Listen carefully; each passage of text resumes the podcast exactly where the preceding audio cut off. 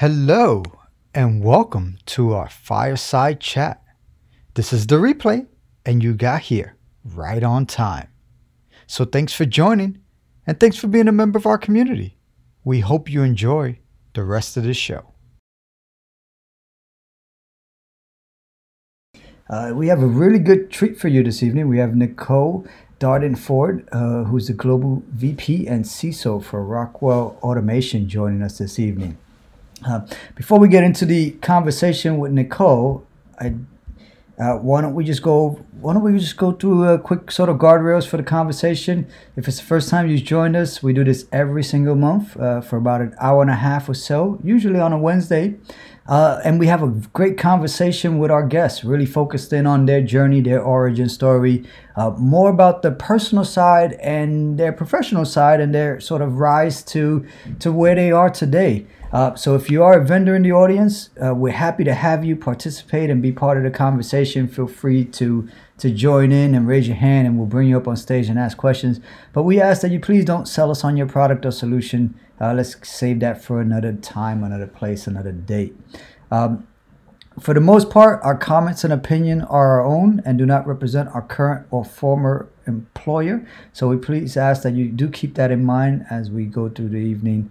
Uh, if you do want to quote us on something, feel free to ping us afterwards. Let us know, and I'm sure uh, the the different co-hosts will have nothing but uh, good things to say if you're going to be taking them in context. Uh, it's the middle of the week. It's Wednesday. Let's have a great time. Let's have fun. Let's really use this as an opportunity to get to know Nicole a little bit better. So we ask that you please uh, join the conversation. Um, with that said, I'm going to go around the room. Uh, we'll leave Nicole for last. Uh, I am Tomas Maldonado. I am the CISO at the NFL. Katie, over to you. Hi, I'm Katie Han. I'm a cybersecurity strategist, former virtual CISO, I'm currently in transition. So I'll let you know uh, in the next month or so where I my current employer is. But so for now, uh, it's not my current or former employer I'm concerned about. These are actually my words, so I have to be really careful today. VJ? Thank you, Katie. Hello, everyone. I'm Vijay Bala here, responsible for end-to-end security for the asset management division at Goldman Sachs. Stephen, over to you. Hi, everyone. I'm Stephen Garcia. Uh, I am currently on hiatus, much like uh, some of the folks here. Uh, some of you will know me from my former role as vice president of cybersecurity over at FanDuel. Uh, left that position in February. I am still on some boards doing my advisement work. Uh, looking forward to today's conversation. And as Tomas mentioned, all comments are strictly my own. Octavia, over are you. the VP CISO for Equifax Canada. Um, again, my comments are my own, and I'm happy to be here. Hey, Nicole, how are you? Hey, I'm good. I'm good. I'm Nicole uh, Darden Ford. I'm the uh, Global VP and CISO at Rockwell Automation. Happy to be here. And we're happy to have you. So, Nicole, um, usually I like to start off the, the conversation by asking a question of our guests and in this case, that is you. So why don't you take a moment, and you can take as long as you like. Why don't you tell us about you and your origin story? Oh wow. Okay, so I um, grew up in uh, Northern California, um, in the uh, the Bay Area. I both my parents were in the military, so uh, they're originally from Detroit, um, and by way of the military, that's how they actually um, got to California. And so I grew up um, in the Bay Area um, near the uh, San Francisco, in San Francisco, Oakland, and um, a little town called Vacaville, which stands for Cowtown in Spanish. So, uh, you know, I was a product of a, you know, my, both my parents worked and, and I had um, a brother and a sister that I grew up with um, in um, the Bay Area. I had a lot of friends, um, but we moved quite often, right, because of being in the military. And so I found myself in um, in, in Vacaville, kind of growing up uh, with lots of friends and and um, going to school. I played basketball in high school and um, served in, in student government and really thought that um, I was college bound, and I was. Uh, but when you're kind of an overachiever, I think sometimes you get a little burnt out. So I made a decision in my um, in my senior year to forego college uh, for a few years and actually go into the military, which is interesting because that was the same path that both my parents had taken my mom had been at University of Michigan, but you know back then she she followed my dad into the military. Um, so it just seemed like a path that they didn't want me to follow. They wanted me to go to college, but uh, seemed quite reasonable to me because that's what I lived for so long. So I went into the military and, and spent um, a few years there. Um, working for the Joint Chiefs of Staff, I actually worked in an underground SCIF in a mountain. And imagine being 18, 19, um, and you, you don't quite understand what you're there to do, right? But you know that it's super important. And um, most of the time I spent in a in the SCIF, really working through top secret messages, sending them from place to place. Uh, was responsible for some of the biggest mainframes the federal government had, some of the newest technology that they had at the time. Um, and that was a huge responsibility for me because, you know, number one, you know, going into a mountain every day, um, not really kind of understanding how the government worked, right? Other than being in um, kind of a, in AP government, kind of why understanding some things around how the government worked. It was it was very eye opening for me to kind of understand, you know, how things worked. And, and um, I didn't understand at the time that I was at the beginning of technology too, right? Like it was a decision my dad made for me to go into technology. I wanted to be a linguist. I thought that was the coolest job ever. Um, I wanted to learn Farsi and you know, didn't really understand the implications of that. So I remember coming home and saying, hey, this is what I'm going to do. And my dad was like, no, you're not. he said, I heard about this uh, new industry uh, called technology IT. I think you should do that. And, you know, because he was in the military and he had all of these um, connects, he went and uh, positioned that as my role. which is crazy, right? Imagine trying to be an independent, right? And your dad goes in and makes a few phone calls, and all of a sudden, your your job is in IT, and you have no idea what that means. Um, so it was a lot of firsts for me, and you know, not really understanding the impact of of that decision on the rest of my career. Uh, moving forward and, and how that really kind of set me up to be a CISO later on in my life. Um, so I didn't want to kind of go on with the rest of my life. I thought maybe if you guys have any questions, I can. Yeah, no, that that's fine. No, look, Nicole. First and foremost, thank you for your service. Which uh, branch of the military were you in? I was in the army. In the army, all right. Yeah, right. Hardcore, hardcore. And That I think that's what uh what, what the army folks say. Uh, I'm not going to dispute that because I was not in the military, but my dad was a Navy veteran. Uh, so I am sure that uh, every branch of the military has its own sort of uh, challenges and, uh, and opportunities. Um, with that said, I will pass it over to Katie. Over to you. Hi, welcome, Nicole. Hi, Katie. Good to see you. Um, so you left off at a really interesting place for me. Um, you know, you talked about how you had you know dreams of being a linguist. Your father you know made some phone calls um, to to help you uh, to get into the i love the way you've been positioned that the this new thing called IT um, and you know i would love to know those you know you just kind of left us off with that's what set you up to be a ciso well, a lot happened between then and you becoming a CISO. So I would love it if you continue the story and just help us understand what those first few years for you looked like from a military perspective. And then if you could even get into how you transitioned out of the military into industry, I think that would be a really interesting piece of your story to share tonight. Yeah, that's a that's definitely interesting. It was always my um, you know, my goal to go into the military, do a few years, um, and go to college, right? Because they were giving out the Army College Fund. And that was, you know, I wanted to make my own decisions as it related to what college I wanted to go to and so on and so forth. So it gave me that opportunity. Um, and like I said, being in, um, you know, this underground SCIF, having to make these key and critical decisions every day, you, you grow up very quickly.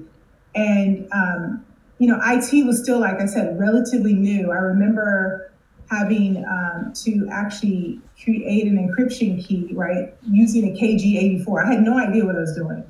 And I remember um, sitting with one of my superiors and, and him walking me through how to do that, right? I'm like, what is encryption? Right? Why are we doing this? Right? And so it was it was all of these questions that I had and and didn't quite understand until later what I was actually doing. And um, being in that field, having a you know a top secret security clearance, um, I didn't realize how new IT was, but I did know I was getting all of these calls from recruiters. Recruiters were calling me left and right, and they were saying, "Hey, listen, we really want you to come work for us. We've got this role for you."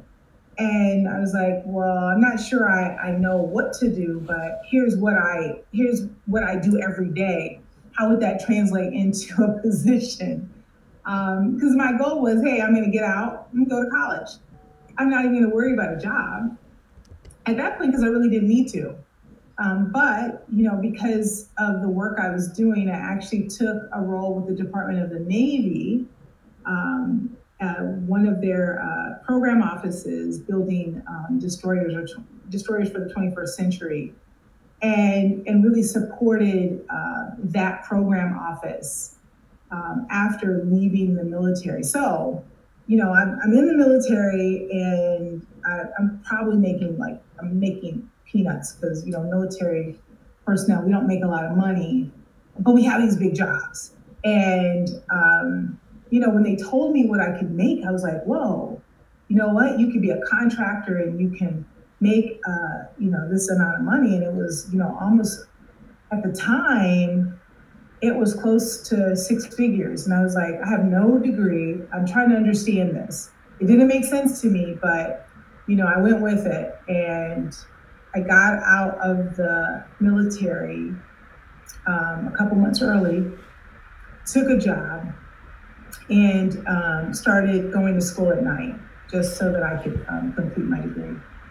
And so that was, again, I'm in Washington, the Washington, D.C. area, which is like heavily government. Uh, st- still, I'm probably at this point, I think I was like 21, 2021. So I'm very young. And yeah, that really kind of started my career at that point. And that's when I started to kind of figure out uh, what this IT IT thing was, and and that was bigger than uh, what I believed or even what my father believed at the time. Right? He had heard somebody gave him some advice and said, if you can't get your kids in IT, it's like the wave of the future. That's all he knew. Um, and again, you know, coming from an African American background, you know, my, my family um, were African American. Uh, we didn't. That was not um, a path for us. Like most of um, my family at the time migrated up from Mississippi uh, to Michigan, to Detroit, and they worked in the auto industry. That was like big back then. So, you know, my dad going into the military was like deviating from kind of the family structure and what uh, our family thought um, the kind of trades and, and, and roles that our family took. And so, you know, this was just yet another kind of veering away from from that into a field that was really relatively unknown, and the future wasn't. You know, there was I, re- I really didn't understand the future of IT at the time. So, yeah, it was it, it was definitely interesting. So I uh, worked for uh, the Department of the Navy for a few years, which was fun. I really learned a lot. Um, and like I said, then I was like, at that point in time, it seemed like I didn't really have to look for a job because I was heavily recruited from that point forward and um, took a role actually in the private sector which was my first private sector role. I worked for Ahold USA, which they own grocery stores on the Eastern Seaboard. Um, many kind of you know Stop and Shop, Bilo, um, different um, grocery stores, and so that was my first time in a um, organizational setting where I was, you know, supporting the CEO and his staff, and I was an IT manager, um, which was big, right? I, I got a chance to sit in meetings and kind of understand how organizations grow um, and what a growth trajectory for a Fortune 500 company could potentially be. So that was like my first kind of foray into um, how businesses are run and uh, being at that level with C-level executives really helped me understand what it meant to be um, a leader and really kind of impacted my career substantially. I, they were moving to Ahold USA or uh, Royal Ahold actually moved um, to Connecticut, and I didn't want to move from DC. I really loved being in the DC, Maryland, Virginia area. So I went to work for Department of State Diplomatic Security shortly after that, um, which was really fun and an interesting time. That was during 9 11. So, working for the federal government again, right? I found myself back. Now I'm um, a federal employee and I'm working on key initiatives like information sharing for diplomatic security and, and some of the other three letter agencies. And that was the first time that we implemented like an enterprise service bus. This is a kind of at the time of service oriented architectures. And um, I found myself as an enterprise architect really helping to develop those new solutions. And that was really fun and really helped me understand how do we tie things together, right? How does information flow from one agency to another? But it also showed me some of the fractures within the federal government and the opportunities um, to help drive change. And that was a really good time. This is uh, when Colin Powell was um, head of the State Department. And meeting him was pretty amazing, right? He's a great leader. Um, and then Condoleezza Rice came in shortly thereafter, so I got a chance to meet her as well, but also learn about diplomacy and how we handle things across the United States. And so when we talk in cyber about like what threat intelligence is, right, it started, you know, and it starts with the federal government and all the work that they've done to really make it so uh, critical to all of the work that we do. If you're a CISO is kind of critical to your ability to be more proactive. Um, but I learned kind of firsthand what it meant to be, you know, a, a, a threat intel analyst or an intel analyst and, and how to gather information um, about your adversaries. So I'll stop and pause there. So hopefully I answered your question.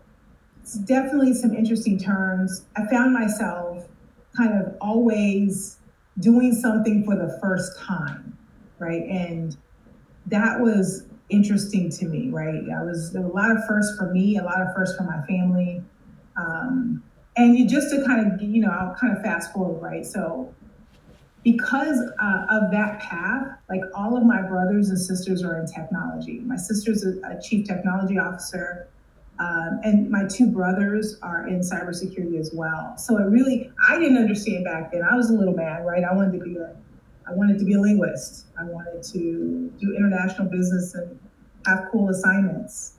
And that was not kind of my calling. And as a result of taking this divergent path, um, it really kind of laid the foundation for uh, the rest of my siblings. Yeah, no, you absolutely answered my questions and and and filled in, you know, some of the gaps that you know we had from you know aspiring linguists to to CISO. And you mentioned a couple of things that I think were really impactful too. Is you know just even your opportunity very early on to you know be working and sitting in on meetings, having a, a literal seat at the table with the, the CEO and the staff, and understanding what's driving a Fortune 500 business um, it definitely connects the dots, you know, significantly on you know, how somebody can take their um, whatever background they are and, and then take those opportunities as they come to just continue to keep leaning in and learning. And wow, I mean, being able to spend time with Colin Powell and Condoleezza Rice at, at all in, in, one's career, uh, let alone early on, is, is pretty incredible. So yeah, thank you for expanding on that. Um, and uh, then I'll, I'll turn over the, the floor to Octavia uh, for the next question. Thank you again, Nicole. Awesome. Thanks, Katie. Hey, Nicole. How are y'all? Good, good, good. Hey, you said um, you said a few things that was interesting to me. I think it's interesting that um, that one you listened to your dad, um, which most people don't do when they are in their um, 18, 19 year old um, self trying to go through, and you listen to your dad, and you you he said you said something about you know IT being the wave of the future. You've been you've been kind of in the technology field for a while, um, even before it was been in security before it was cyber. I'm wondering, you know, what do you think the new wave of the future is? And and what would you say if you were, had to tell your children what they needed to do? I think knowledge is key, right? So, and we always talk about data being key, and we can kind of see uh, these innovations kind of colliding, right? We see a lot of innovation. Like, think about it, like ChatGPT is intelligent enough to perform a role very similar to a human. So we have to think about how we use human capital a little differently uh, moving forward, right? I think it, we should really train our kids on being thought leaders, right? With the ability to, uh, well, number one, learning agility, because it's really important for them to, to, to know that their career is going to change over time, that technology has impacted the way in which we do our job every day, and that will continue to happen. And so, being, um, you know, having various skills, uh, being more skill oriented, um, understanding how technology can impact a whole industry and, and change it significantly. And we've seen it. Think about it, right? Um, and I'll just I'll use the fact that I'm at Rockwell, so we're a manufacturer. So when you look at like manufacturing and the changes over time um, to smart manufacturing and, and manufacturing 3.0 and 4.0 has changed significantly because of technology and technolo- technological advances. And so we're going to continue to see that. So when I'm talking to people about what the future looks like, it, it's, you know, technology continues to change over time in a rapid pace. And we'll continue to see that. So being able to change and morph with technology is going to be very important in making sure that you're in a relevant field. Of course, my one of my sons, and well, actually two of them, uh, will will be in technology. My daughter, not so much. She was uh, she likes fashion and um, entrepreneurship, so um, she is taking that path. But um, she's a critical thinker, and she's looking and exploring ways in which she could have I would consider like multiple streams of income, you know, not just being a buyer for a fashion house, but also, you know, um, dressing or learning how to style celebrities and so on and so forth. So she's looking at that today. and when you think about it and you look at even your kids, uh, hopefully, you know, most of you guys have kids, you look at the way that they think today and the career opportunities they have today that didn't exist. These were jobs that didn't exist we're we're talking about like uh, being a social media influencer that didn't exist right? Social media is is what maybe 10 years old? And now all of a sudden people are making millions of dollars being a social media influencer. But think about how many people um, had to believe that that or have the faith that that role right? Because they were the first would turn out the way it did. Like it's it's just it's just pretty incredible. So making sure your kids are kind of thinking about opportunities differently and recognizing that their career may change a couple of times during their lifetime is is pretty critical. So I, think what we'll continue to see is, and especially in our space, right? I feel like artificial intelligence kind of gets this bad rap. It's always been around, right? It's been around for years, and when and I always laugh because I always think about Terminator, right? And we we've all watched the Terminator movies and said, "Oh, that's never going to happen," but it kind of did, right?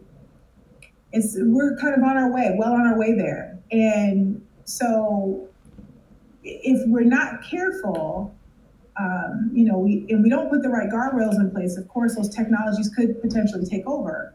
But if we are careful and we're being very thoughtful, then we put the right guardrails in place and we use it to our advantage. And I think CISOs have an opportunity to look at AI as an enabler, right? Because of the challenges we've had with with getting skilled professionals in the um, in our industry, and and how we think about moving the needle in that area of getting people to do this work or getting AI to help assist with that work or some use cases that um, kind of would be relevant in helping advance cyber where we're not always looking for you know the skilled personnel but maybe some of the systems and the tools and the automation uh, could be used. So i see that automation will continue to advance.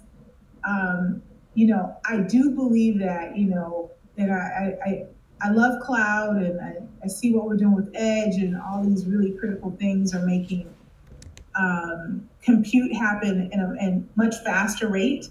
Um, but I, I see some of that changing over time, right? Because um, we're now starting to put guardrails around technology in, in, a, in, a, in a more meaningful way. And I think that, that there's going to be some impact there. So love the emerging technologies and so much so that, you know, I am spending a lot of time with startups, really advising them on their technologies and things that they need to think about and how they can advance some of their solutions. And I think that that's super fun. Love doing that work.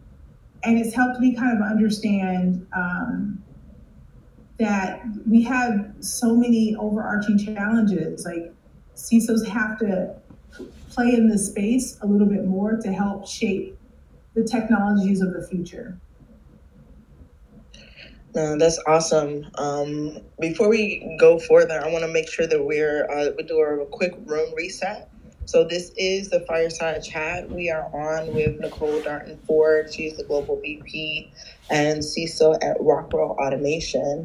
Um, as we, you know, continue to do this, we are now doing this monthly. We used to do this weekly, but we are doing it monthly, and we are um, we're going to continue to go around and ask Nicole questions, and then we will um, open it up to the audience. So yeah, Nicole, that's I think it's really interesting um, how we kind of pivot over into um, into just the innovations that's coming and and how we continue to to kind of look at what's gonna what's going to come in the future. You know as we as we're doing that you know if you and i'm going to just take a little bit of liberty here. Um, i know that you are one of the the people who are really keen on ensuring that uh, that your legacy is kind of left in this industry as well and that we have others that look like you. So how are you like what are you doing to kind of move that forward as well yeah, so you know that's that's the everyday mission for me, right? I think being in this industry and not having a lot of people that look like me and not being able to find them, right? That was the other thing, was like looking around and saying, okay, who could I model myself after? Who could I learn more from? Who's there to answer questions about, um, you know, my career and um, the things that I'm facing? And and it was tough. I can tell you that there were times when um, I wanted to quit. I said, "Oop, I don't know that I want to continue down this path. Um, I'm facing some challenges I don't have the answers to. Uh, I wanted to quit." But there were people that were in my life that really helped me continue down the path um, of learning, understanding, um, how, how, to navigate uh, this career path, right? When everybody's a white male, they're white males, right? The decision makers are all white males. and um, you know the my coworkers are all white males, and I don't see women in the in this career field, and you know you often find yourself you know very lonely. So I don't want that for other people. Right? I don't want them to. If you're if you're a unicorn, right, you, that means that you're the first, you're the one and only. Then it's it becomes like a lonely path if you don't kind of find people that you can trust, that will mentor you, that will sponsor you, that will help you, um, you know, guide your career. And I and I was fortunate enough to find people, especially when I was at the point where I was ready to quit. Um, so that was helpful for me. So now I really, number one, I try to have 50 50 teams. That's important to me, right? 50% male, 50% female. Um, I try and, and, I'm doing a decent job of bringing in as many minorities, um, you know, as I can, mentoring them, um, being there for them, answering their questions. You know, I part of what I really am, am focused on now is is blogging as much as possible so that people if, if you're on linkedin and you know you see a post from me hopefully it's encouraging and it's empowering people um, to continue to stay, even when the journey gets hard, right? There, you know, I think teaming up with like Cyversity and and now even ITSMF and just there are these um, pockets of support, and I want to be a part of that, and I want to make that happen. And so, Octavia, you know, um, I'm um, we are putting together these pockets of of support, right? Kind of people who have been CISOs who understand the landscape, who can support others, and starting to put those support groups together so that we we're we can encourage them and help them get to uh, to be, you know, in the CISO pipeline. We want to see more female, black females, you know, minority females in the CISO pipeline. I want to see people like me, and I'm going to do everything possible to make that happen. Um, and and that's like if you think about my job and, and, the work that I do, which is, you know, we're always so busy, but I find time for that just because I believe that it's a necessity. On an industry Awesome. Thanks, Nicole. I think that's awesome. You know, I think that's awesome. I'm gonna, go ahead. I'm gonna hand it over to Vijay. Thank you, Octavia. Nicole, it's been a delight to have you today.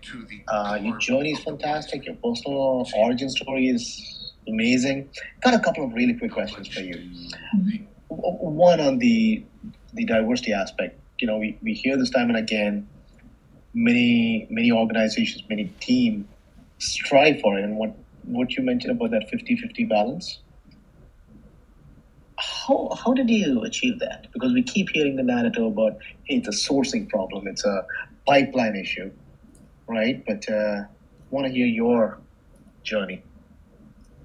Well so number one i think um, you got to be somebody people want to work for. So remember we people leave jobs because of bosses right? So that, that happens so um, for me, part of my remit was to establish the right relationships with people um, and identify people and put that pipeline together early, right? So I always have a plethora of people I can go to and say, I've got this role, right?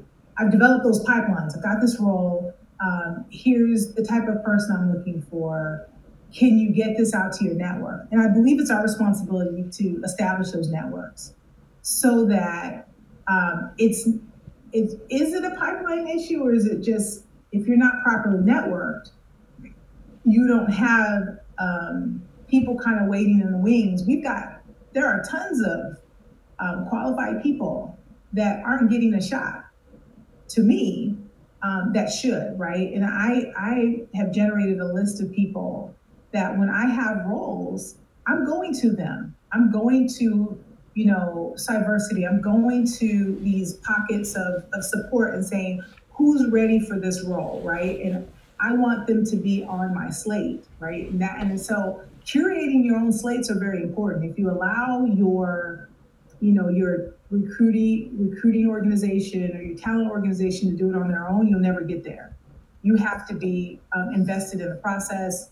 Um, you have to uh, curate and develop the right relationships and the right networks uh, to get the right people. And you have to keep those relationships going. So when it's time and you have a role or you hear about a role, right? Those networks should also be feeders. So you should be hearing about roles and and have people that you can refer to those roles as well. That that's a that's a part of I think the remit for minority um, CISOs, right? Is to is to make sure that we can bring in more people into that pipeline that look like us and um, and and can succeed, right? Part of that is also supporting them through their journey and making sure that the role is appropriate for them and that we've set them up for success. Um, and there are many ways to do that. I actually um, work with Charles Blauner on a um, kind of CISO, kind of aspiring CISO workshops, and they're happening every month to really support the journey for these uh, aspiring CISOs and really lay the groundwork for helping them to gain the skills necessary to become a successful CISO day. Love it. Love it. Tr- truly some fantastic points over there. Um, got another question, right? You, you're a 5X CISO, been in the cyberspace, uh, the CISO space since like 2010. Um, you know, when you take on a new role, right, typically it's like, hey, do an assessment of the current plant and provide us your recommendation on long-term strategy. How do you, how does your 60 or 100 day plan look like? Oh wow, great, great question. So, um, I'm a big proponent of the book. What is the first 90 days? I remember reading that um, after my first CISO gig and recognizing that I had done none of those things, right? None of the things in that book, and so I was like, okay, so let me. And you reflect, right? You go back and say, you know, how did that role go for me? Like, what what did I do right? What did I do wrong? And I had this long list. I was like, yeah, I didn't do this. Yep, I didn't do that. Oh, maybe if I had done this, that would have worked out, right? So again, right, not having a roadmap because there was no roadmap. When you're one of the first CISOs, you kind of you, you get in the role and it's kind of trial and error. And that book kind of shined a light on maybe it was to me um, the first time I thought about having a more methodical or systematic approach to that first, you know, 180 days.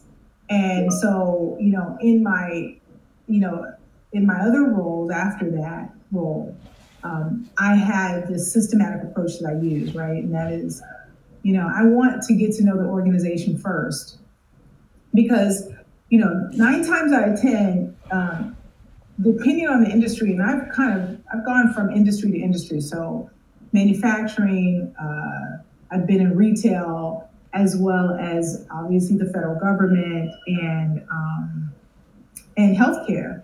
So I've been in different industries, and you know these programs that we build and create have to be kind of fit for purpose. They're they're not all the same, right? If you're in financial services, you you know that they're specific requirements you have to meet, and there's a lot of compliance overhead there. If you're in manufacturing, not so much, right? If you're in aerospace, not so much, maybe, but you still have like the DoD requirements to comply with. So, building a program is really important, but understanding that business and how they make money is is fundamental. Establishing the right relationships up front, knowing who the decision makers are and the influences influencers are is is key and critical right? You can't tell your story until you know who to tell it to and who is going to help make and drive decisions and who's going to be in your corner, right? So um, my hundred my hundred day plan really consists of getting to know the organization, a lot of interviews because I want to meet everybody. I want to understand all the skeletons in the closet, the good, the bad, the ugly. Um, it's um, really understanding from my supervisor like what is his expectation of this role? And um, you know do i have everything necessary to do to perform the role? And if not i spend that first 100 days kind of talking about uh, that right? The support i need um, who's I, I always want to go into an organization have a mentor and a sponsor right so i do that up front as well so and i and it's really kind of to set my support structure up front, right? That will help me to be successful moving forward. So that's kind of how I spend that first um, 100 days. I try not to make too many decisions. I try to get to know the staff and um, and really assess their skills during that period of time before I maybe bring in a third party firm to actually come in and do an assessment because I want to understand what I'm getting myself into and and what what changes I need to make. So I try to start off slow, but it's really about more the organizational first, and then setting up a firm foundation for uh, myself to be successful in the role. Very cool. I've been taking down notes. but the the the point about getting the mentor really on uh, that was a nice one. I like that. Mm-hmm. Thank you, Stephen. Over to you, my friend. Oh, th- thank you, Vijay and Nicole. Thank you again for uh, spending your time with us. And first off, look, thank you for your service. It is deeply appreciated as a average civilian. Uh, thank you again. Uh, look, I, I don't want to ask anything you've answered before, like in your security current advice to aspiring CISOs and things like that. Um, and I personally do focus a lot on DEI, but you, you hit that a bunch today. And if I go into it, I'm gonna start railing on Texas banning DEI offices. So I'm gonna just take that woosah moment and keep it moving, right? So anyway, look, one of the topics that I think is pretty relevant, relevant, and that I think you have experience in is that of digital transformation. And I think it means different things to a lot of people, but more or less, I think loosely defined, I look at it as adding process with technology to make businesses or organizations more efficient.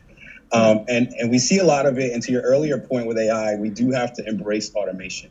Um, in, my opinion, you know, like you know, it's just something that we need to do. But part of embracing that automation means that you also need to embrace the expiration of certain skill sets, right? So, and I've told my teams in the past, hey, if you automate yourself out of a job, we will get you a better one, right? And that's a safety net that I want in there because human nature is self-preservation, and if if you if people think they're gonna like automate themselves out of a job, then they're just not gonna give you that automation. So I think for me, the question I want to ask you is, um, I mean, you maybe you not, you may not have the answer for this, but um, looking at it through the lens of your history and, and what you've learned, are there ways to kind of get a good understanding of, in particular, cybersecurity? what skill sets do we think maybe become obsolete because of automation? So, a, a good example is, for example, ChatGPT does really great Python coding, right? So mm-hmm. maybe that as an example of okay, maybe I don't need to focus on coding anymore if I'm coming in as a pen tester. But that that's kind of the gist of the question. I know it was a little bit long winded, but I want to make sure it was like really you know understood. So I'll leave it there. So a couple things you you mentioned, and and you know, uh, let me just say this, right? I'm, I'm kind of disappointed in what I'm seeing in the states, especially the state I live in, Florida, um, as it relates to DE and I, right? I, I think, you know, something that really should kind of advance our many of our organizations is now under attack, and that is like deeply disappointing to me. Um, not sure how we solved that, but you did mention it, so I wanted to bring that up. Um, you know, I think number one, let me let me go back to something I learned right at, at Carrier when we had a chance to kind of build out the carrier environment greenfield, right, and reimagine um, cyber. It was such an exciting time for for me. I worked with our chief digital officer at the time, Bobby George, and he is amazing, super amazing, and um, you know, he had us really go through these workshops to really think through like what, you know, what could we automate and, and why would that be valuable, right? So when you think about a greenfield environment, and if you, if, you know, many of us, we walk into a CISO role and, and we're kind of inheriting something versus being able to build something from scratch. And that was pretty exciting for me. And it really helped me understand how to motivate people into uh, motiv- motivating them out of uh, their current job, right? And helping them understand that um, automation is important uh, for the organization and it really helps them to do more high value work, right? So helping them see their future is very important because, to your point, people will not automate if there is not an incentive for them to do so. So part of it is how do how do you help them to see what their future could be like and, and what they could potentially do? How do you help upskill them for that future, right? And then how do you get them on board to start to solicit ideas on how to automate? And we just had some really good processes for doing that. Um, you know, we had a lot of workshops. We incentivize people to do it as well, right? Like, you know, for a person, uh, and, and and I did this. Like, hey, if you you automated ten plus processes within your environment within a certain period of time, you know, mm. uh, you got an additional bonus or you, you got some sort of incentive, and that, and that that obviously, you know, money always motivates people to some degree, and so that was helpful. But it also having that culture of, of being tech forward and you know um, where you know fail fast fail forward innovate first right is really important as well so I, think CISOs, if we really want people to move the needle in this space, we have to incentivize them to do so. But we also have to, you know, give them a soft landing somewhere else, right, and help them understand uh, what the future could look like. And when you do that and you make it um, exciting for them, you'll you'll see people sign up and continue to sign up for additional automation. Um, the other thing is, you know, when I look at ChatGPT and some of these emerging technologies, and just because, you know, I was, you know, I was in the AOL days, which, you know, that dates me significantly, right? Like knowing, um, you know, what AOL is, right? You you ask a cyber professional what AOL is today, they're like, what? They don't even know. And which is so funny, right? That's really dating myself. Um, and the fact that I was in DC, you know, when AOL was super popular. Um, and and so you've seen like this more of technology. When I look at ChatGPT, I say, you know what? This really allows um, me to focus not on things like policy, right? Who loves writing policy? No one, right? But it's a part of the job. We have to write more policy as things change. We have to update them. But what if you could use ChatGPT to do that?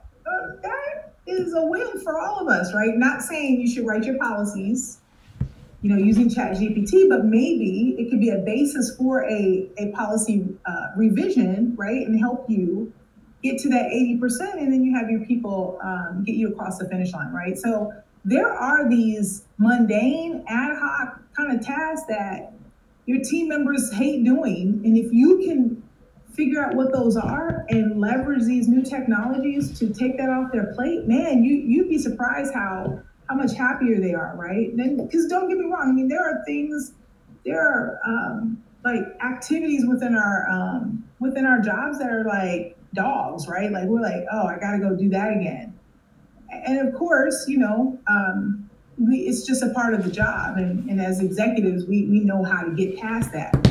But it's sometimes hard for our teams. And so putting together that bucket list of items that you can tackle over, you know, a period of, of years, right, time, um, is important. And when your people see the value of that, they they um, they jump in very quickly. Trust me. And so that's kind of that's my response to it. I don't have an answer for everything, but I do I do think that I'm sure we can all find ways in which we can use these new technologies to really advance our organizations. Thank you, Nicole. The, the, the, response is definitely appreciated. Look, as someone who's been on since the CompuServe days, I feel you on the uh, dating yourself. Yeah. Like, um, I had Mindspring, so which was like, that's oh, really, wow. yeah. yeah.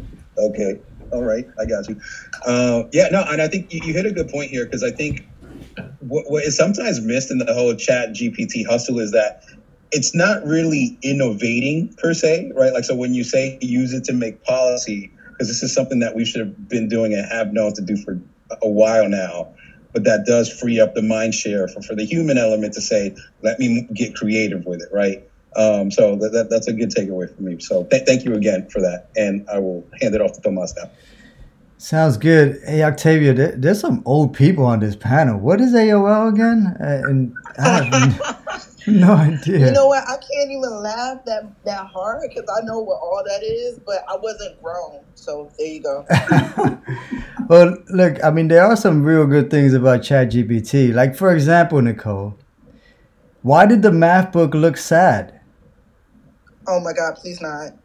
What? Why did the math book look sad? Because it had too many problems. Yo, Uh, Chad, Chad GPT. I'm sorry, Chad GPT is great for uh, dad jokes. I love it. I love it. Oh my gosh. Okay. We need to block. We need to put a block on his proxy, man. So look, um, it, it's been a really good conversation so far. We've got a we we have close to close to a little bit more than thirty minutes to to go. Uh, so if you are in the audience and you do want to join the conversation or have a question that's burning on your mind that you want to get asked uh, that you want to ask Nicole, uh, raise your hand and I will bring you up on the stage and you can ask your question live. Um, I do see someone raising their hand. Hey, Alicia. We'll give Alicia a minute to join us. Hey, Alicia. Good evening. How are you? Anything you want to ask? I am Nicole? good. Thank you for allowing me to come on and ask a few questions. Go. So, Ms. Ford, again, thank you for your service, and um, thank you everyone on the panel for um, always having these awesome uh, discussions with guests. Ms. Ford, I, I have a couple of questions for you regarding your current position. Um, what challenges did you um, overcome when trying to work, you know, update or shape the workforce that you're currently overseeing? That's my first question. Okay. Ask it one more time. That was okay. So what challenges? What what challenges did you overcome when trying to uh, reshape the workforce uh, currently at your current job? Okay. So um, that's a good question. I'm still doing that. Um, I, I, I I figured you were probably still working on on that as well. Yeah. So, um, anytime you go into an existing organization, you know, Rockwell's been around for 100 plus years. Um, you you have like the you have people that have been there for a long time, and I think Mhm. Rockwell is a, is, is in this in this an important inflection point where they have they've recruited a lot of new people, and then they have people who have been there for 20, 30 years. Like it's a badge of honor to be a part of an organization um, like that for a number of years. And so, and I certainly, I, I respect people who have spent their whole careers in one place. Um, but I also recognize that, you know, you bring in new people to bring new perspectives. And so, how do you do that um, and still respect the past, right? And, and, and just the legacy of Rockwell. And so, that there's a fine balance as it relates to that. And so I, I, I manage that and I'm kind of on the cusp of managing that balance every day, right? And how do we preserve the past, uh, but also move forward in the future and, and help people kind of understand how to, to move in this new environment, right, of change. And so that's really what I'm doing today is, is helping them see a new vision of, of the cyber program and, and, and really there's a lot of amazing talented people that have started at rockwell over the last like two to three years that are a part of the same journey with me of changing um, the face of rockwell and and helping advance uh, the mission and the objectives of the organization. So I, I I'm very careful about who I bring in, how I bring them in, and what we, you know, how we kind of preface the Rockwell mission and, and what we really need. So there are people who are, and I and I always say this, there are builders and maintainers, right? So builders are are people who are a lot of times change agents. They know how to come in, they know how to assess a um, an organization and and the environment and and help drive change in, in the right way, right? By changing culture. Mm-hmm. And then there are maintainers who that's just not their thing, right? So at this point in time, you know, I'm bringing in a lot of builders who have the skill set and expertise to further advance our mission, recognizing that, you know, we have um, we have a lot of legacy that we still need to preserve, right? Um, Right. still in, in, a, in the most professional way move forward.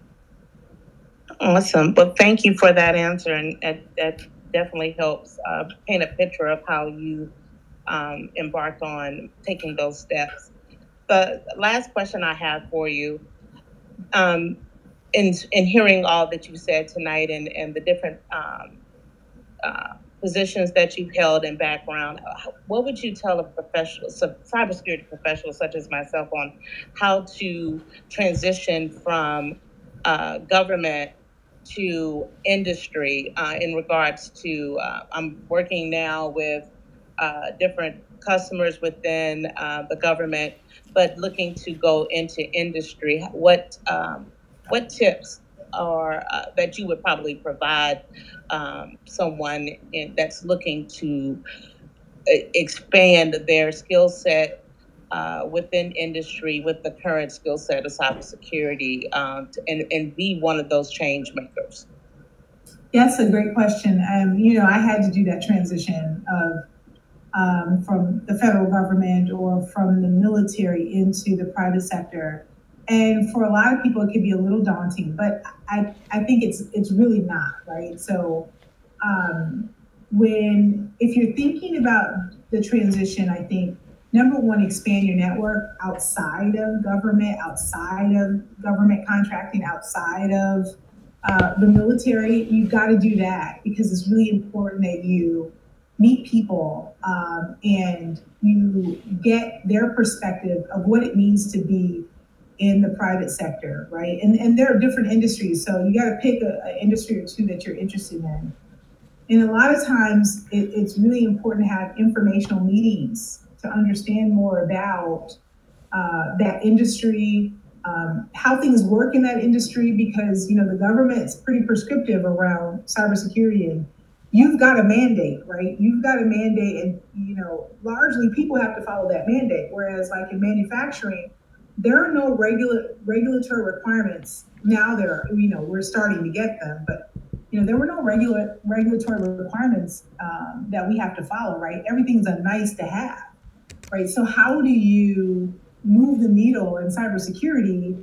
Because people believe that you're a cost center, right? So you cost money um, to um, really get your programs funded up um, to the right level and to advance your program. So some of that takes deciding on your industries, uh, finding a, a few target companies that you like, finding the right people in those companies to network with and learn a little bit more about the organization, understanding the lingo that they use because many organizations have different acronyms and, and lingo that you have to learn and then I think it's really important that you have a coach, right? I had a coach.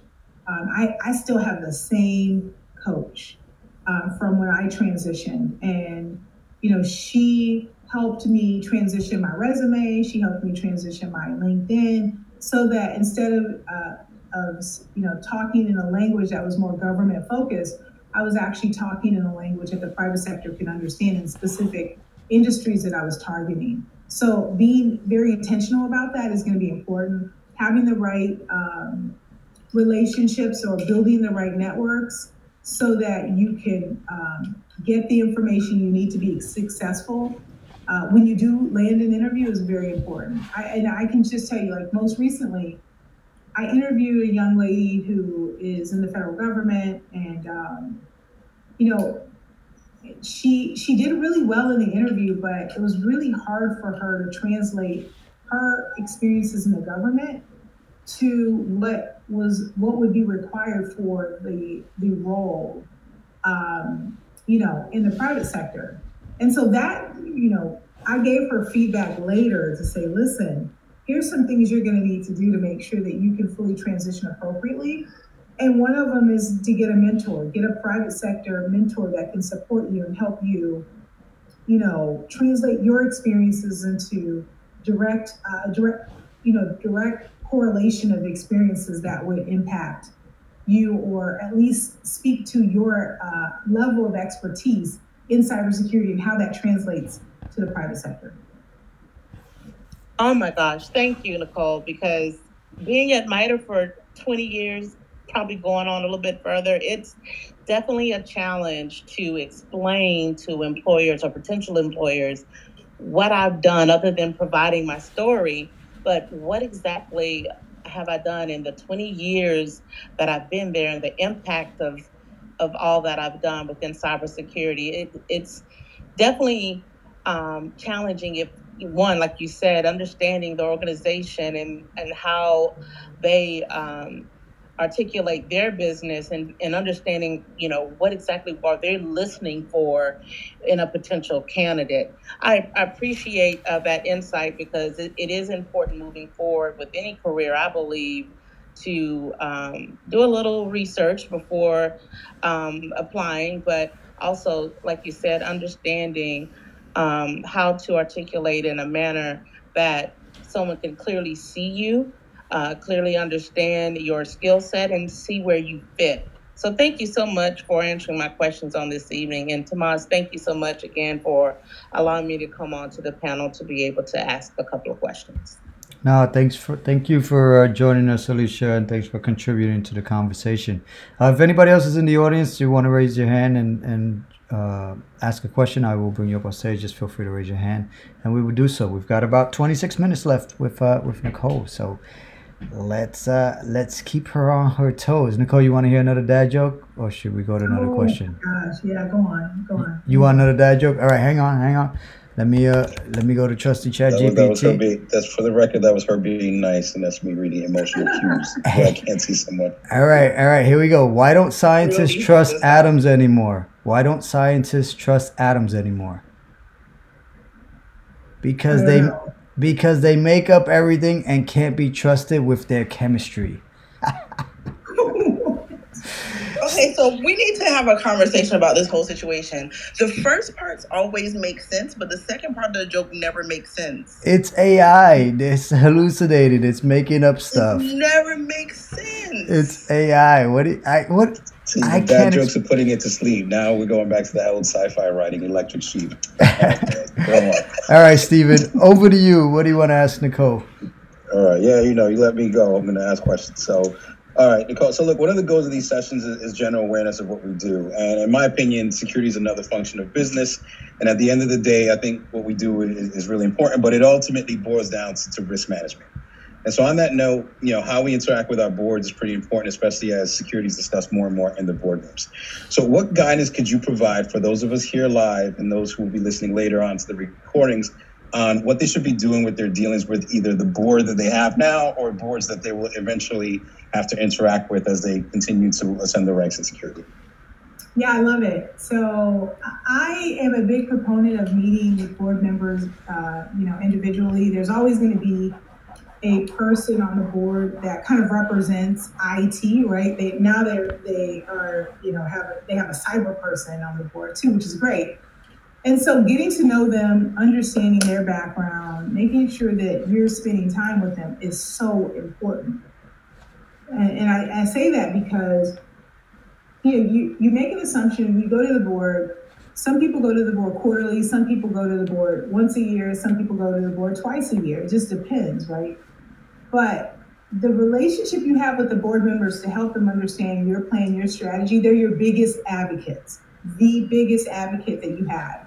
And, um, you know, kind of giving a, uh, a story like, you know, our board, Rockwell has a fantastic uh, board and um, you know, we they Rockwell makes it a point for the board to kind of interact with um, employees and kind of understand like our challenges and you know how they can be helpful. And so there's a lot of great interaction. I recommend that. And again, there's some companies that don't. So depending on your company and and um, when you ask, and I always ask in an interview, right? Like, you know, tell me a little bit about the board. Tell me the board makeup help me understand who has the experience in cyber or IT, who can help be a uh, support structure for me. And uh, at Rockwell, I was I, during my interview process. I actually interviewed with two board members, which was amazing for me because that set the stage for a great relationship moving forward. You don't realize how critical it is until you um, are in a situation where you're trying to move the needle around funding or specific initiatives or um, you know maybe there's a risk that you bring up that you really want the board and, and your executive leadership team to understand and, and sometimes having that advocate uh, really helps you know bring it home and provides the focus necessary for you to uh, advance your strategy. So that's important to me. Um, I am very particular about the organizations I go to and, and making sure that that interaction exists because it's it's quite necessary. And I learned that early in my career, right? That you know, I remember the first I took a company public, and it was my first uh, board meeting, right? And I and I had to go and, and present to the board my first time. I was so super nervous. Um, and they asked a lot of questions. Of course, they're always going to ask you personal questions about, like, hey, you know, I got this phishing email. Can you uh, can you help me understand how I can protect myself, right? But then, you know, there were a lot of really good questions, and I think that first few interactions, I was really nervous. But I realized that, you know, that they can influence the direction of the organization in the most positive or negative ways, but you know, mainly positive. And and so, how do you use that to your advantage um, as you are shaping a company's uh, cybersecurity program? So you just made me chuckle on that one because Tomas and I are part of a, um, uh, the Black Boardroom Initiative, and one of the things we heard today was that the board can sometimes be considered like grandparents who just you know come in and ask you random questions at any given time, and you know, uh, we got a lot of family members that swear we're like tech support. So those personal questions are interesting. But I think you highlighted something super key too. I know you're not saying that, but that Rockwell had board members actually interview their CISO, I think speaks a lot to the awareness and seriousness that they take security. So I think that is something that we should highlight to folks that if look if, if you don't see a board member and you're coming in at a pretty high CISO level, I think it's a it's a it's not a crazy thing to ask our board members going to be part of your interview panel. So I definitely appreciate that. Thank you. And I will hand it back to Tomas. Fantastic. Well, I would say the one caveat to that is I have 96 board members. I'm glad they didn't they weren't part of my interview process because uh, that would be a very challenging interview process. Um, 32 clubs, three representatives per club makes up my board, which is how we get to the 96. But anyways, not about me, all about you, Nicole great tips, great advice. Uh, Jamal, thanks for uh, joining the conversation. Anything you want to ask Nicole? Hi, good evening, everyone. Good evening. Um, hi, Nicole. Hello. Um, my question I have for you is: What are the biggest challenging challenges, sorry, facing young cybersecurity professionals, in your opinion? I'm sorry. Can you say that one one more time? Did you say young cybersecurity professionals? Right. Oh wow. Um, yeah. Okay. Uh, so I think. Uh, he, Jamal, remember she mentioned AOL. Um, yeah. So there you go. You didn't say like, professionals. Yeah, he didn't say like cybersecurity professional. He said young. So I had to kind of switch it up a little bit. If you would oh, like, yeah. Yeah. So I had to change up my answer a little bit. So. I, I think number one, um, having the confidence to move past um, the headwinds, because there will be headwinds um, in this role, right? And, and that, to me, the challenge is, is that when you look at, and what's, what's crazy was I was going down the, um, I was, you know, driving down 95, and I see this billboard, and the billboard is saying, hey, you know, go get this cybersecurity degree and you know how you'll make all this money. And i kind of laughed for a minute because i said man but you don't tell what you don't tell them is that that, that degree gets you in the door but that your ability to navigate an organization keeps you in the role right? So it's very important to understand that you know you still need to develop the right business acumen. You still need to develop your soft skills in order to be successful in the role it's not just enough to have the technical skills, right? That's what you learn in, school. You learn many of the basics, but I mean, this this field is going to require that you spend a lot of time continuing to learn, right? You got to be a continuous learner. You have to love learning, right? Because every day is a new day and a new challenge, and there may be a new exploit or vulnerability that you don't understand that you have to get smart on um, in order to make the right decision. So if that's not you, if you're looking to do the same thing every day, then maybe cyber's not for you. But if you're willing to, you know, there's still blood, sweat, and equity needed in order to move this, move forward and advance your career. And I think that there's some misconception about that, right? Like, so I, I've talked to a few CISOs where, you know, they brought in, um, you know, young leaders and they've come in from school and in two years they, they want to get promoted. That's their focus. Like, I want to get promoted. Instead of really kind of understanding that the journey, promotion comes, right? And I think you always ask for what you want, right? You always do that. You always let people know where you want to go, but make sure you're doing the work. The work is important. The work on yourself, your own development, your continuous learning, all the things that you need to do to be relevant in in the in the field is necessary. So, you know, those things are still necessary in order to to move the needle. And I think there's not a there's not this whole get rich quick kind of thing that I've seen out there and, and what I see even being advertised, which I think is a little misleading. Okay, thank you, Nicole. And to follow up on my on my final question, what do you believe is perpetuating this drive for cybersecurity in terms of the whole portrayal of like, you know get a lot of money going into cybersecurity, so we should get a lot of people doing it. Just like when you saw the billboard and you chuckled. Who you who you think is the government, is private sector? What do you believe is driving this this agenda? Well, you know, education is is a business too, right? So when you see the trends, of course, everybody's jumping on the bandwagon. I'm not mad about it. I, you know, I want everybody to succeed, but I want, you know, I, I want realistic uh, expectations as well about what it takes to, to be successful. Again, you know, as a CISO, I want to I want to make it easier for the next person to become a CISO, right? So we create these roadmaps um, to really help people navigate, but you know, it's not it's it's not an overnight thing. Like it, I remember saying. I wanted to kind of, you know, you always hear people say, hey, I want to be a CEO by the time I'm 30, right? But what you don't realize is that being a CEO before your time may impact you in a negative way, right? So, are you wise enough? Do you have the experience and expertise?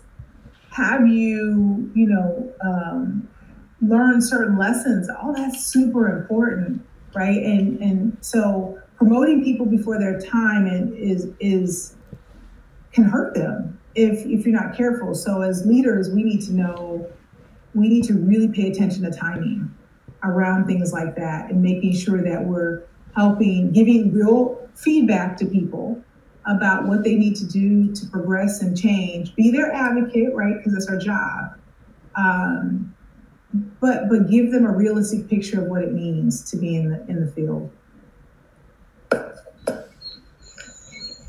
Thank you very much. Thanks, Jamal. Thanks for uh, joining the conversation this evening. Um, Katie, over to you. Thank you. Um, hey, thanks again, Nicole, for spending so much time with us tonight. I thoroughly enjoy every minute I get to, to spend with you and would just even echo, you know, some of the things that you said earlier about, you know, the time that you take with people.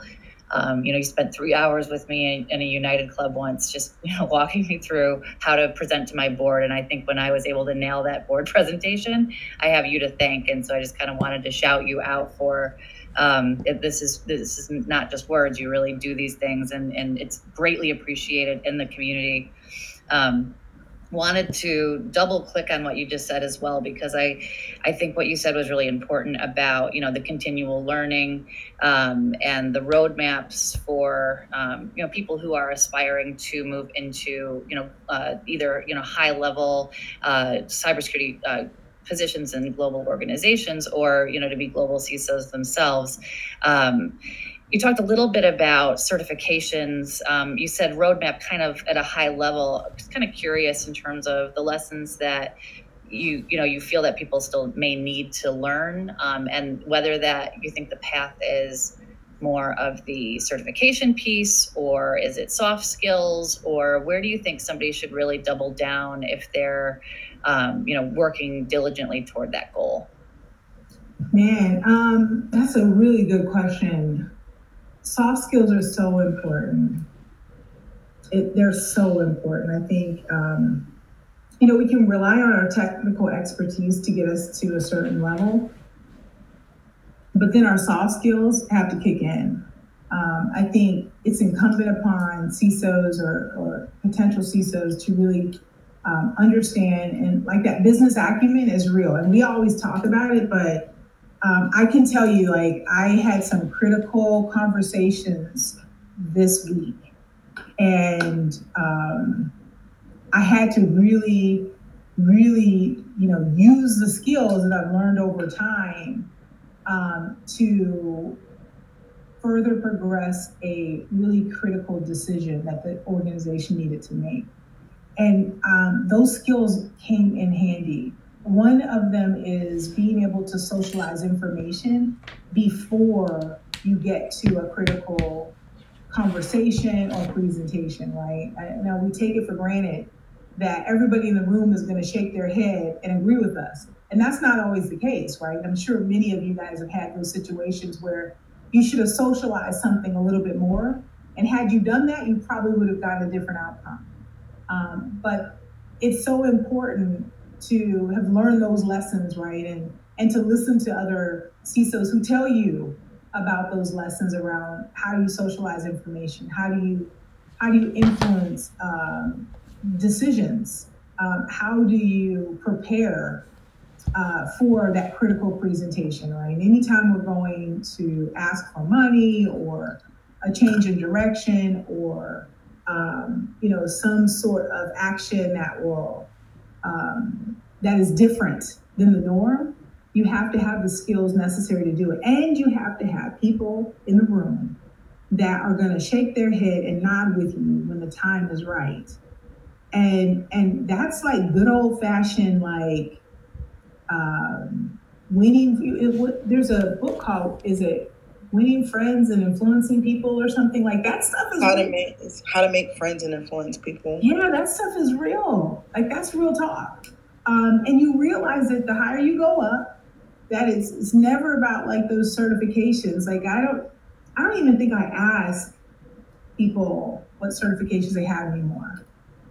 Um, because it just again, you know, I think when we're doing kind of our initial review of somebody, we already know that, right? But I've never asked them, hey, do you have the certification? Because I don't think it really speaks to who the person is and their ability to deliver um, or perform in the role a lot of times. So I'm looking for their uh, the way that they think, um, their critical thinking skills, and um, you know how they how they show up right? That that is so critical to me, um, and a way in which I can really determine if this person will be successful within the organization. So I ask them a lot of um, questions, like scenario based questions, because I want to understand how they're going to operate, and, and, that's really helped me um, to to bring in the right people. But I, I'll, I'll certainly say, like I said, I think it's important that you develop those skills early. Um, and over time, you hone those skills. And like I said, I've seen, um, I've seen where there have been CISOs that have been successful because they have them, and others who have not um, because they didn't have them, or they didn't recognize or see their blind spot and get uh, proper uh, support and guidance on how to proceed.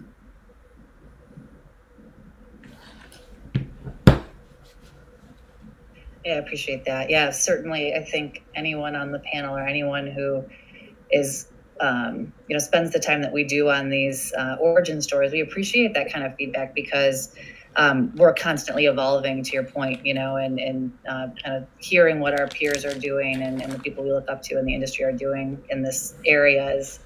Uh, is super helpful. So again, thank you for uh, for doubling down and clicking in on that that question. I think Vijay had another question. Uh, Vijay, over to you. Thank you, Katie. Nicole, what's your favorite metric when you present to boards or your executives? That's a good question. Wow. Um, you, you, just one metric? I wanted to go easy. You can you can know more than a few. Oh, geez. Okay. Um, so metrics are really tough, right? Because you know I've had I've I've been a part of various companies, right, where certain metrics are more important than others. So, um, let me think. There are like three metrics, four, excuse me, four metrics that I believe are important to me today. And, and this is really metrics that really speak to, I believe, the performance of my organization, right? So um, I'll bring up like one or two. So, um, you know, the kind of our, uh, our, you know, the metric around being able to detect threats and our turnaround time for that.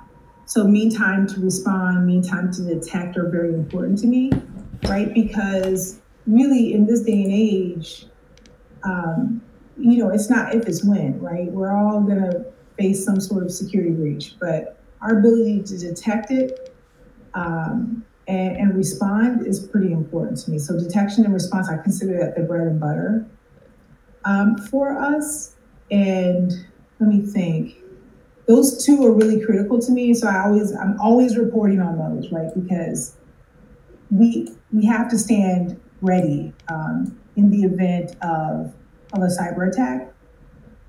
Um, you know, we also sometimes I will provide um, kind of. I do have a couple vulnerability management metrics that I like um, because I want um, people to understand like how many.